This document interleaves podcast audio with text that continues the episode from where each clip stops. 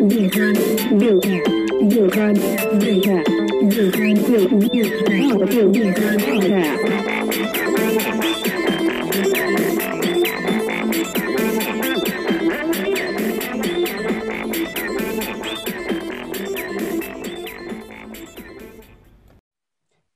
thanks for joining me for the Wheel of Crimes Thanksgiving special slash mini spin. Today we're going to talk about Thanksgiving related crimes since it is Thanksgiving. But first, let's get the business out of the way. If you want to interact with the show, there are several ways to do this. You can take to Facebook and search for The Wheel of Crime Podcast.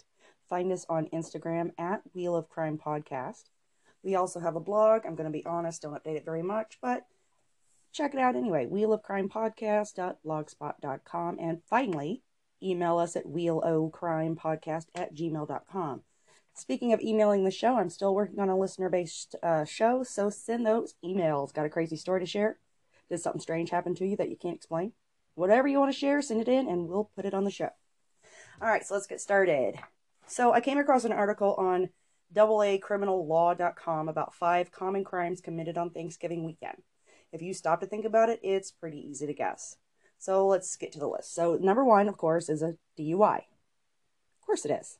Do I even have to explain this? People get stupid because they have a five-day weekend and do stupid shit.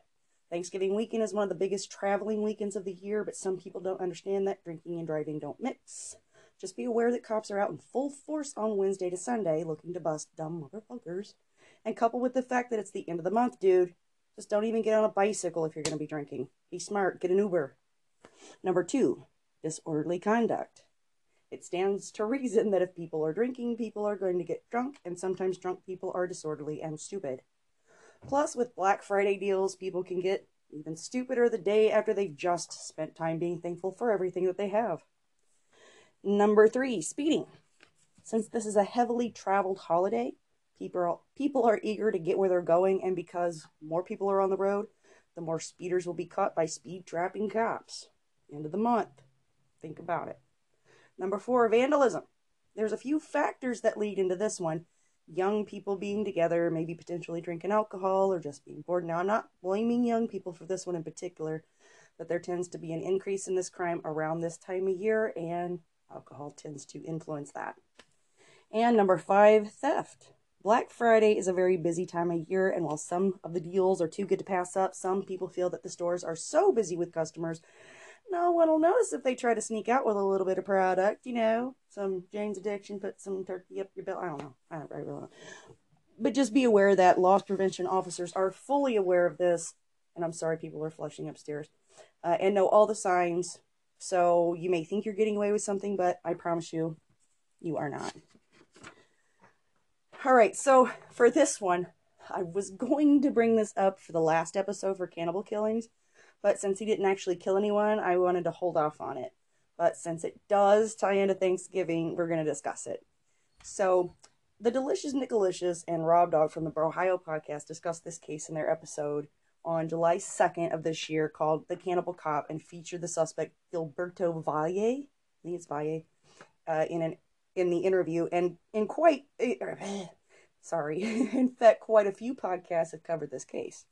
This made a list of Thanksgiving crimes because he had taken to the internet saying in a chat room that he was going to have, quote, girl meat for Thanksgiving. Okay, so who is Gilberto Valle? He was an N Y P D officer with a wife and a young daughter who was polite and conservative. But after his family would go to sleep, he would take to the internet on a dark fetish site for those with hardcore fetishes, aptly named dark fetish net dot com. So the people on this site were into some really sick shit, like hardcore, like bondage, castration, waste fantasies, like pissing and shitting on each other, scat stuff, you know, rape fantasies, and cannibalism. So on this site, his name, his nickname was Girl Meat Hunter. Just the cutest thing ever. He would post all kinds of things about, um, or about his fantasies with other members. Uh, but what made it seem like anything other than a fantasy? It was the fact that he posted pictures of women he knew in real life, including his wife, in an album titled Cook Them or Kill Them. And this is where other members would then send a message to him about what they would like to do with these women, either kill them or eat them. And then they would discuss it. Wow. So this went on for some time with him living his day life as a police officer sworn to uphold the law and protect and serve as a husband and father, and my cats are killing each other. And then he had this other life where he allowed himself to dive deeper into his dark fantasies. But eventually, as it happens with many marriages where one spouse suspects the other of cheating or living a double life because it's really obvious, his wife got suspicious and installed spyware on their computer. She got way more than she bargained for, though. She found pictures of herself as well as other women both she and her husband knew, and read about these plans to kill and eat them. Well, of course, this was just too much for his wife, who immediately left the house and took the baby with her. It didn't matter how much he tried to explain that it was a fantasy. But how do you explain to your wife that you get turned on by the thought of tying her up and dressing her up like a Thanksgiving turkey? Oh, gosh. I don't, I don't know how I would ever have that conversation with another human being. As you can imagine, nothing he said changed her mind at all. So she went directly to the F B I, and soon they were at his doorstep with guns drawn. They took him in for questioning, arrested him, and denied him bail. He would stay in jail for twenty-one months. What they found on the computer was quite alarming. Google searches that included how to prepare human meat, where to get huge cooking trays, and how to cook a woman alive.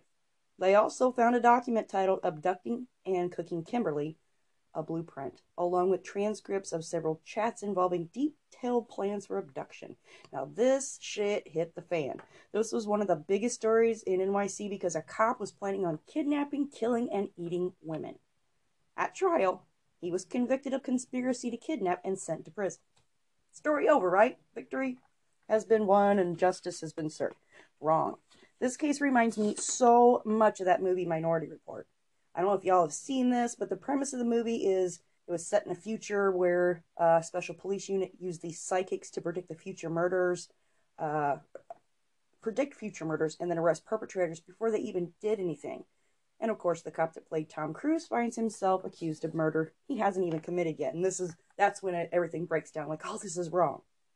So it's not exactly the same, but dude, as sick and twisted as these fantasies were, and despite the fact that he was an officer of the law, the law is very cut and dry. You can't exactly convict somebody for fantasizing about committing crimes. Otherwise, most everyone would be in prison right now.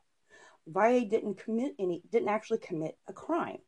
Though he talked about killing and eating women he knew, he also talked about other things such as kidnapping women in a white van he didn't own. Hashtag ban the van, True Crime Garage. Uh, about a stove in a basement in a secluded mountain house that he didn't have. And when he would set a date for others for a supposed kidnapping, the date came and went and nothing would happen. Despite the repugnant fantasy, his plans weren't real. Eventually, after two years, the convention, the conviction was reversed by a judge and he was released on house confinement while the district attorney's office appealed. On what grounds, I don't know. But eventually he was exonerated. Uh, H B O made a documentary about the case, and he plans to write a book.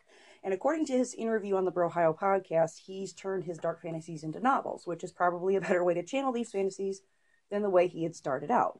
He's no longer with the N Y P D, of course, but what do you think about this case? Send me an email at wheel of crime podcast at gmail dot com and let me know. My thought about this case is that while it is incredibly disturbing that a police officer would have those sort of fantasies, there's nothing illegal about it. He never acted on it. He never talked to anyone in real life about it. Real life meaning outside the internet chat room where he divulged his dark fetishes without actually committing a crime. And that's not illegal. Like I said, though disturbing, it's, I think it was his profession mixed with those fantasies that really screw people up. But at, still, at the end of the day, even cops are human. But I get why his wife reacted the way she did, and I get why it blew up into such a media frenzy. It's like finding out that your pastor jacks off thinking about fucking little girls. He may not, may not have ever done it, but it's just the thought that he would indulge in thinking about it is absolutely sickening. All right, so here's another interesting Thanksgiving crime, and I bet most of you probably already know this one. But on Thanksgiving in nineteen seventy-one, a man wearing dark glasses, a suit, and a raincoat boarded a plane in Washington under the name D B Cooper. He sat back in his seat and lit up a smoke. Dude, back in the seventies, people smoked everywhere. They, do you remember those little, um, um, what do you call them, like, um, vending machines that had cigarettes in it? You wouldn't, you wouldn't even, couldn't find those these, these days. No way, no way.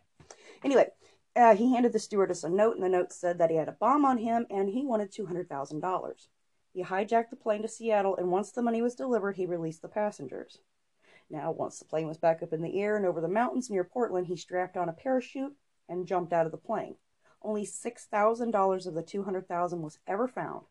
Providing that D B. Cooper survived the jump, this was considered the most famous Thanksgiving heist and also the perfect crime.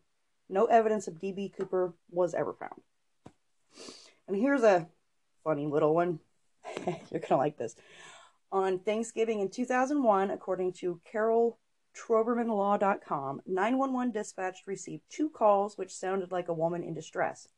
They traced the call to a home, um, to the home of a police dog and his owner, Nandor Santo. It's a weird, really weird name. It turns out the dog stepped on the cell phone by accident, causing it to dial nine one one not once, but twice. The emergency operator thought the dog's whine sounded like a woman. So the officers, they searched the home for a distressed woman, but instead they found one hundred fifty marijuana plants hidden in the basement. He was later charged with illegally manufacturing drugs. Like, dude, your best friend rats you out. The dog was a rat. What the hell? Okay. So, the big, and, and this is, this is my opinion, not the opinion of anybody else. This is mine alone.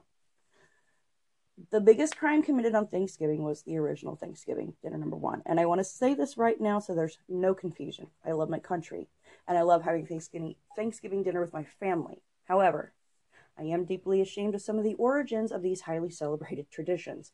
Many people believe that Thanksgiving is America's original hate crime. According to L G B T Q Nation dot com, America's origin of hate crimes can be traced to the treatment of the Native Americans and how America celebrates Thanksgiving. Pilgrims came here in pursuit of religious freedom and an escape from the persecution they faced back home, and they were right to do so, but the actual practice of that religious liberty came at the expense of the rights of the Native people who were already inhabiting America. America. Many Native Americans don't consider Thanksgiving a time of celebration, but a national day of mourning. And this is also the reason that singer slash actor Cher doesn't celebrate Thanksgiving either. So I'm not going to go into it any deeper than that because we all know the tragic history, and while I could get on my soapbox, I don't want to use this platform for that reason. As a child, I saw the hypocrisy of this holiday and thought how awful the history of our country really was, and sugarcoating it doesn't make the medicine go down any easier. But I'm still going to celebrate with my family and be thankful that I have my family and that I can sit down and have dinner with them. So that's going to do it for our Thanksgiving mini spin. Thanks for listening. And don't forget to subscribe to the podcast so you're always notified of our new episodes. Rate and review whenever you listen to our, or wherever you listen to your podcasts. Have a happy holiday. Be safe. Don't drink and drive, and don't be a dick.